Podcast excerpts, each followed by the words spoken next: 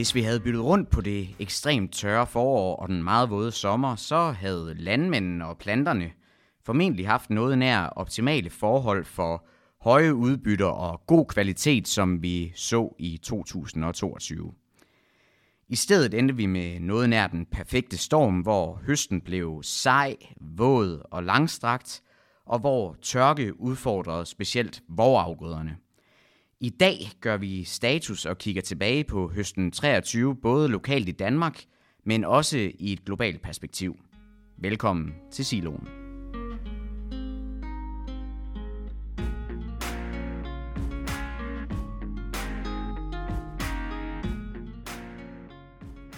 Mogens Frederiksen, øh, vicekoncern, direktør for afgået i DLG. Velkommen øh, i Siloen.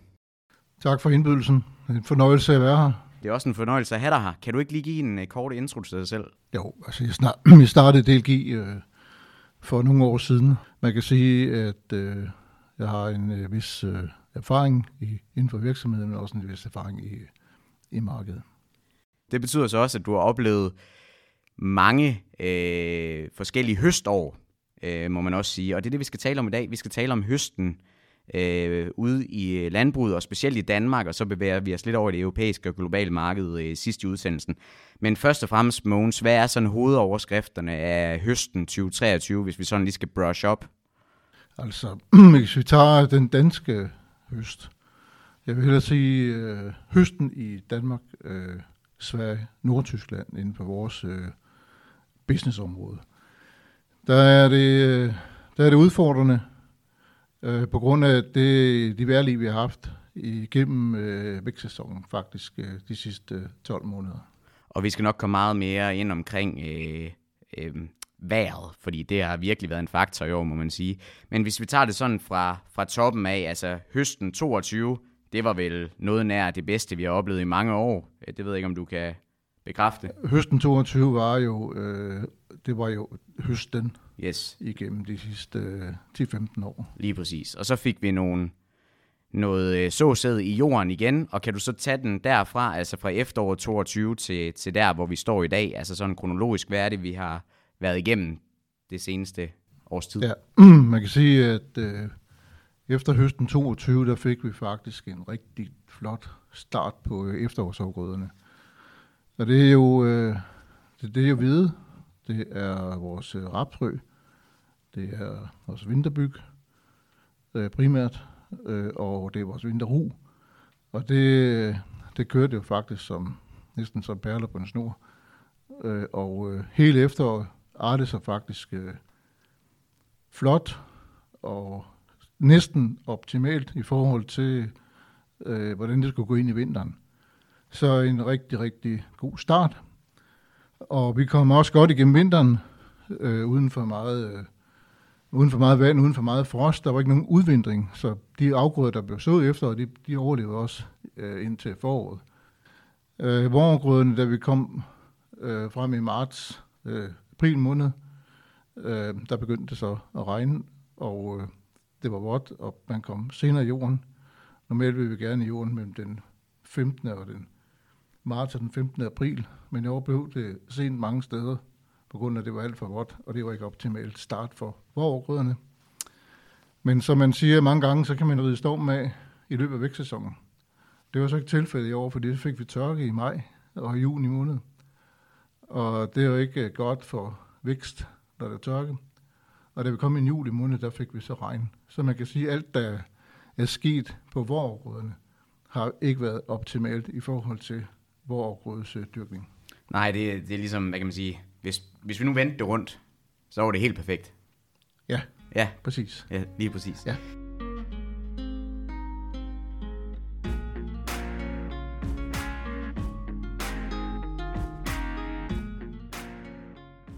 Og vi skal tale meget mere om øh, vejret, Mogens, fordi at vejret, det, det, det mærkelige øh, vejr og de, øh, de klimaforandringer, vi ser, det, det, det var jo også noget, der smittede af på, på selve høstsæsonen. Kan du prøve at tale os igennem høsten 2023? ja, men høsten, den kom, den kom jo, den kom jo i gang øh, sent, øh, på grund af, at det var jo, øh, vi havde det her regnvejr i juli måned. Og da vi så kom i gang, øh, der, der kan man sige populært, øh, man høster mellem byerne, øh, og det er, jo, det er jo aldrig optimalt, øh, fordi hvornår, det koster penge for, for, for, for landmændene, øh, fordi man er ikke rationelt. Man skal køre ud og skal køre hjem, og skal køre ud og køre hjem, og, og så kommer ud og høster nogle afgrøder, der ikke er, er optimale at høste, øh, fordi de måske ikke er helt modne, men man tager dem, fordi at man er nødt til at høste, når man kan høste. Øh, man tør simpelthen ikke at vente, fordi risikoen for at vente den er for stor, for at miste øh, for store udbytter.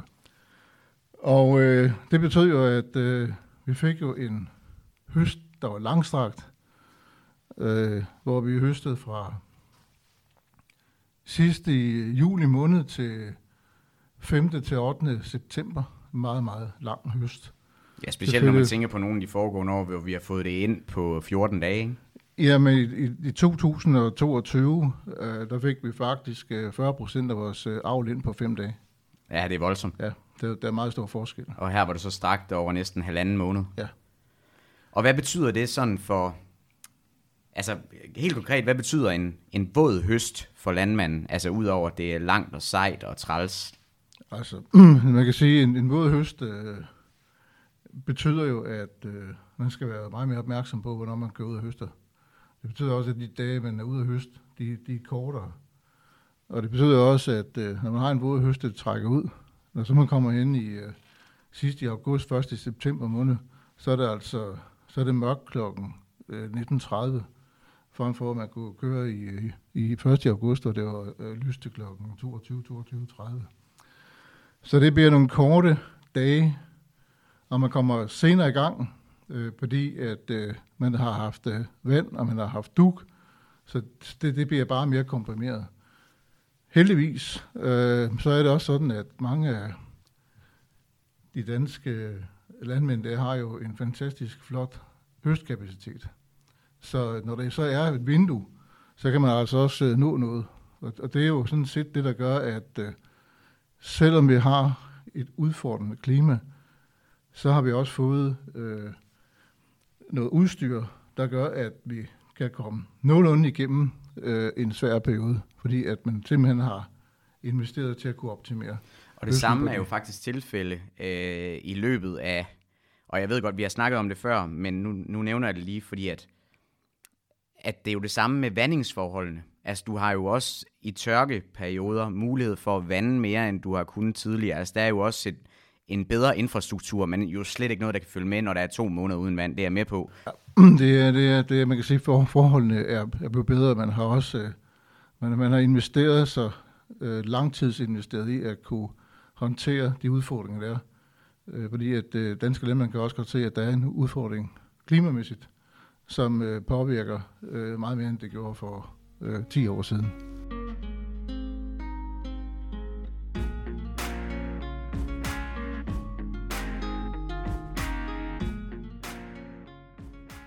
Og Mogens, hvis vi så går over i at tale øh, udbytter og kvalitet, hvad er det så, øh, hvis vi tager det sådan på, på afgrødeniveau, hvad vil du så øh, hive frem?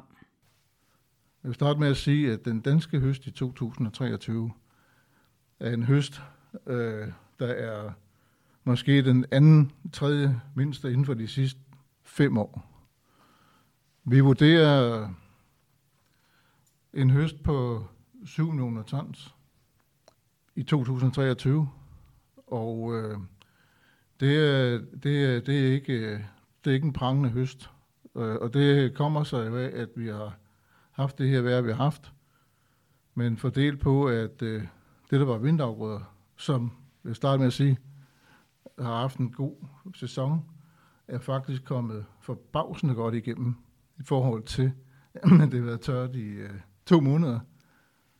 Og øh, når man tager på hvide, øh, og specielt raps har klaret sig faktisk øh, rigtig flot øh, udbytter på, på, på, på meget højt niveau, måske man kan kalde det næsten normal udbytter, hvor hvide og, og ru måske har haft lidt mindre end normal men ikke noget, der er katastrofalt, men faktisk flot.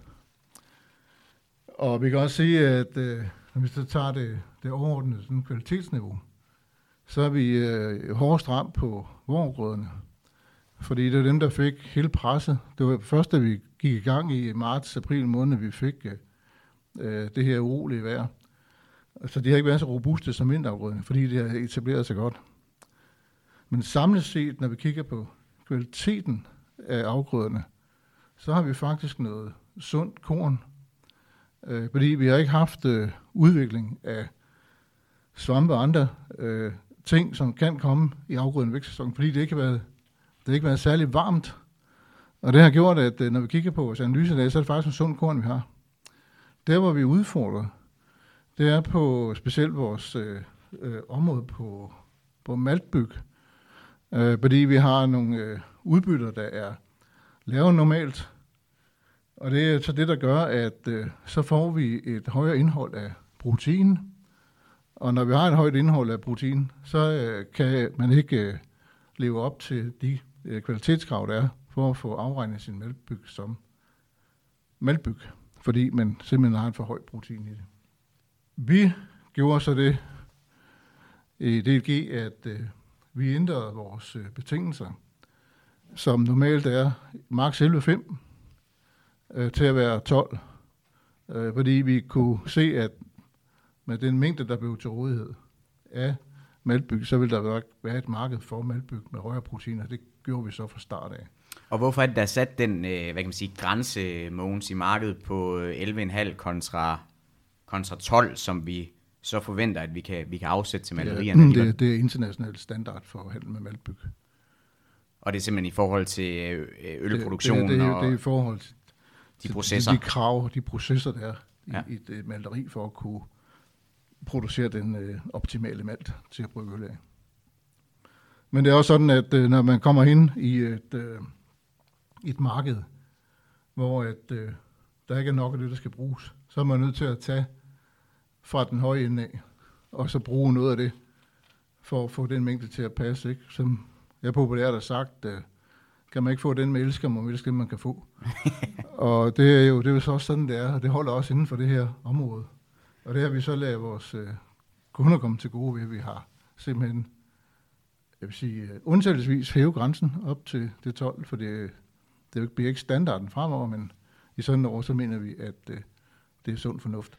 Bare lige for at, nu tager jeg lige øh, de europæiske briller på på maltbyggen, er det den, den samme tendens, vi ser i, i hvad kan man sige, resten af Nordeuropa på, på maltbyg? Er det, er det sådan, bliver det en mangelvare derude, eller hvordan skal man... Nej, men, men hvis, vi tager, hvis vi tager det samlede øh, europæiske billede, så, så kan man sige, der hvor man har store produktioner af maltbyg, det er Frankrig, det er Tyskland, det er Danmark, det er Sverige, og det er UK.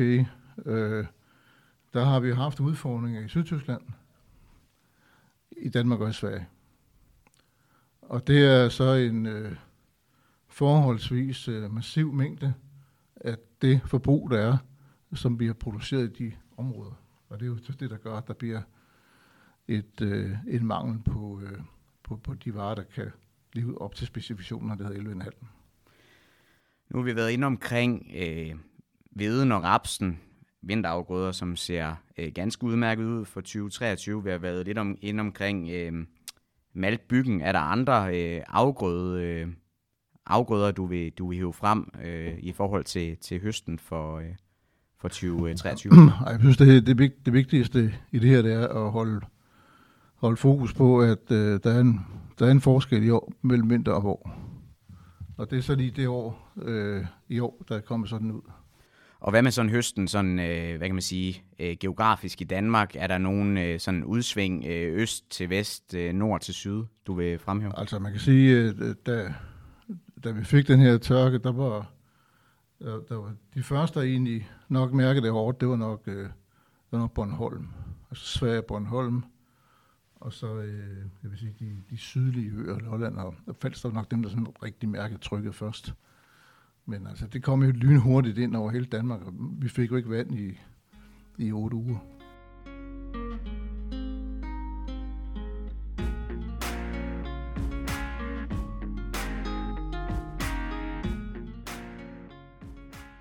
Mogens, sådan en høst som 2023, øh, hvad betyder det sådan helt konkret for, øh, for den enkelte landmand derude?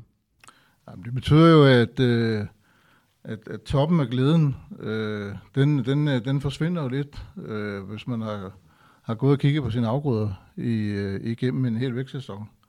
Og, og, og, og de, de danske øh, kornproducenter, øh, afgrødeproducenter, de, de er jo topprofessionelle. Og det bliver jo passet og plejet øh, 110 procent. Og, og da man kommer frem til øh, marts måned og går ud i sin mark og kigger, så så det jo fantastisk ud. Der var jo kæmpe potentiale øh, i det, der stod ude på markerne. Og så får vi det her klima, øh, der ligesom tager lige toppen af, af, af, af grænsekagen. Og det er, jo, det er jo selvfølgelig altid øh, ærgerligt, når vi når dertil. Og, og det er jo selvfølgelig også, øh, det er jo aldrig rart, når ikke man kan øh, få høstet optimalt. Og det er jo heller ikke rart, hvis ikke man kan høste sine afgrøder uden alt for meget øh, vand. Og så det, det, er jo, det er jo en konsekvens, at det har man, at omkostningerne ved sådan en høst er større, end hvis det er kørt efter øh, et normalt vejr. Og hvad er i forhold til afregningen? Der får man lov til at betale lidt mere øh, i at få sin vare behandlet. Og det er man selvfølgelig nødt til, fordi hvis ikke de bliver behandlet hurtigt, så går de jo til. Så, så der er jo ikke nogen øh, anden vej end at få, få det gjort hurtigst muligt. Øh, man kan sige, at øh, det gode ved det er jo, at øh, tørretakserne er kraftigt reduceret i 2023 i forhold til 2022. Øh, vi har sat den ned med 30 procent i DLG i forhold til sidste år. Og det har selvfølgelig en, en øh, hvis der er noget, der skal være godt, så er det da glædeligt, at øh, omkostningerne er blevet mindre end det, man kunne kigge ind i sidste år. Øh, det, det gode ved det er, at priserne er forholdsvis øh, fornuftige stadigvæk baggrundet. Vi har stadigvæk krig i Ukraine og Rusland. Der er stadigvæk usikkerhed på verdensmarkedet. Og prissætningen, der kom sidste år, er selvfølgelig ikke øh, holdt ved, fordi at det, ja, priserne er jo gået ned. Men, men vi er jo stadigvæk øh, noget højere end den prissætning, vi så på markederne. Hvis vi tager 3-4 års gennemsnit, så er vi stadigvæk noget højere. Jeg ved så også godt, at indsatsfaktorerne har været dyrere, fordi at gødning har været en lidt dyrere faktor. Men jeg vil bare sige, at selvom gødning har været dyrere, end det var året i forvejen, så har bytteforholdet stadigvæk været bedre. Nu er vi færdige med høst, og det er kommet øh, godt i hus, og varerne er, er, er tørret og, og lagt på plads. Og så øh, er min anbefaling jo, at øh, på dem, øh, de partier, man har liggende derhjemme, at man virkelig holder øje med det, at man virkelig får det tørret ned, og øh, får det beluftet, og får taget prøve af det, fordi at vi er jo også i et år, hvor præmien på kvalitetskorn er meget højere end på, på, på foderkorn, så der er, der er en god præmie at få fat i, hvis man kan bevare sin, sin kvalitet, så kan man også øh, måske få øh, noget på den konto, øh, som kan være med til at betale nogle af de omkostninger, der er været. Så hold godt øje med, med det, der ligger derhjemme.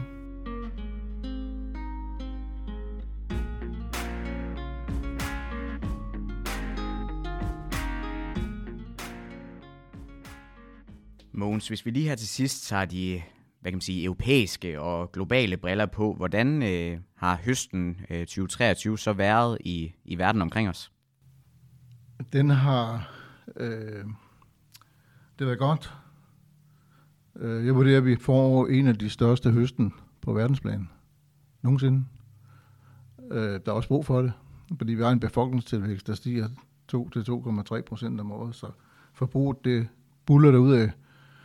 Øh, men men øh, vi kan også sige, at øh, selvom vi så har en, en høj høst, så er, er forbruget for første gang i mange år ikke kommet helt så meget med, øh, som, som vi tidligere har set. Så vi har faktisk, ser statistisk set, så, så producerer vi lidt mindre, end vi forbruger. Det betyder, at vi spiser ikke så meget af, af de globale lager samlet. Øhm, men det hænger også sammen med, at forbruget det nok stopper lidt op nu generelt øh, på internationalt niveau, europæisk niveau. Øh, og, og, og derfor så har vi den, den, den der situation nu, hvor der er en lille smule mere øh, til rådigheden, der bliver forbrugt de næste 12 måneder. Men det, det er marginaler, øh, der er der. Og vi skal huske på, at det er jo, det er jo, det er jo et billede lige her nu.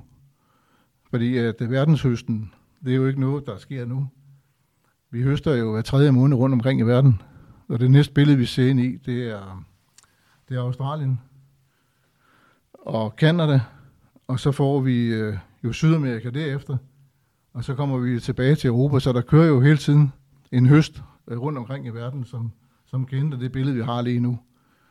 Og kigger vi lidt ud, øh, så er Australien jo, prognoserne siger, det er meget tørt derude. Og vi kan også se, at gennem de sidste par måneder, der har de justeret deres forventede høst ned. Fordi at øh, det er ikke optimalt vejr. Og vi kigger også lidt på Canada, og det ser også ud til, at der kunne også godt være en lille smule øh, tørt der. Så, så, så de prognoser, vi havde for to måneder siden, kan godt om to måneder vise, at øh, der lige pludselig er mindre end det, der skal bruges. Og kan du også sige lidt noget om markederne? Altså, hvordan bevæger øh, priserne så op og ned? Hvad ser vi ind i de næste 3, 4, 5 måneder? Du må også godt tage lidt øh, geopolitik med ind i det, hvis... hvis ja, men det, det, der er i, i øjeblikket, det er, jo, det er jo to store ting. Det er jo det er geopolitik. Det er krigen i, øh, i øh, hvad hedder det, Ukraine og øh, Rusland, der, der er meget fokus på. Og så er det klima. Og det er næsten lige før, jeg vil sige, at klima det næsten lige kommer før øh, det andet, fordi det andet der, hvis man kan sige det, så, så har vi kendt det et stykke tid. Øh, det sidste halvandet år har vi kendt til, til den her tilstand, der har været, der er krig i Europa. Men klimaet, det begynder ligesom ofte og ofte at tage en eller anden impact på det generelle marked. Og det kommer vi til at kigge ind i. Øh, jeg tror også på, at øh, vi, vi kan ikke forudse noget sådan øh, på lang bane lige nu. Men vi kan i hvert fald sige, at konsekvensen af det, vi har set lige nu på det europæiske høst, det er, at vi har en høst, der er måske 7-8 millioner ton større i Europa i forhold til til øh, sidste år. Øh, og det gør, at der er mere forsyninger til rådighed i vores nærmarked, end der var øh, sidste år. Og det vi så kigger ind i nu, det er hele majsøsten. Den kommer først nu. Vi kender den ikke, for det er jo det prognosetal. Og majsøsten, det bliver høstet her i september og måned, ikke? Og, og majsøsten er altså ud af 280 millioner tons, der udgør den altså statistisk set 71 millioner tons. Så det kan hurtigt skubbe noget hvis der er noget, der går galt øh, med majsøsten. Det tyder ikke på det. Det tyder på, at det ser godt ud. Det kommer godt igennem. Også, på, også i Danmark, den ser virkelig godt ud, ja, har jeg hørt. altså det, det, det ser godt ud, så der er ikke nogen øh, fare på færre for, at ikke vi får en stor majsøst. Det tror jeg ikke, der er på nuværende tidspunkt, fordi vi er så langt fremme med det. Øh, og vi kan også se, at det ser også godt ud. Øh, man har haft en stor høst i Ukraine. Og øh, der er faktisk øh, måske mellem 50 og 55 millioner tons oliefrø og kornagråder til rådighed, som kan blive eksporteret i løbet af de næste 12 måneder. Men det kræver også, at de kan komme ud. Og lige nu har vi ikke nogen øh, aftale. Øh, vi har ikke nogen Black øh, Sea Corridor. Russerne har afvist og, og bakke op om det. Og det betyder, at usikkerheden omkring det, der kommer ud af Ukraine, er jo væsentlig. I det, at øh, de øh, skib, der skal ind, de har ikke nogen garanti for, at de kan komme ud igen. Fordi at de er jo faktisk inde i en krigszone. Og derfor skal de jo sejle ind under øh, beskyttelse. Øh, de skal sejle ind på, at de tror på også, det kan lade sig gøre. Og det betyder også, at øh, det koster mange penge, fordi der er ikke nogen, der sejler det ind gratis i et marked, hvor der er en meget stor risiko. Det er jo meget andet. Det er jo noget, vi kommer til at følge tæt i, i DLG. Mogens Frederiksen, jeg vil bare øh, afrundingsvis sige tusind tak, fordi du vil øh, være med her i Siloen og runde høsten af for 2023, i hvert fald i Danmark. Ja, tak for det. Det var en fornøjelse at være her.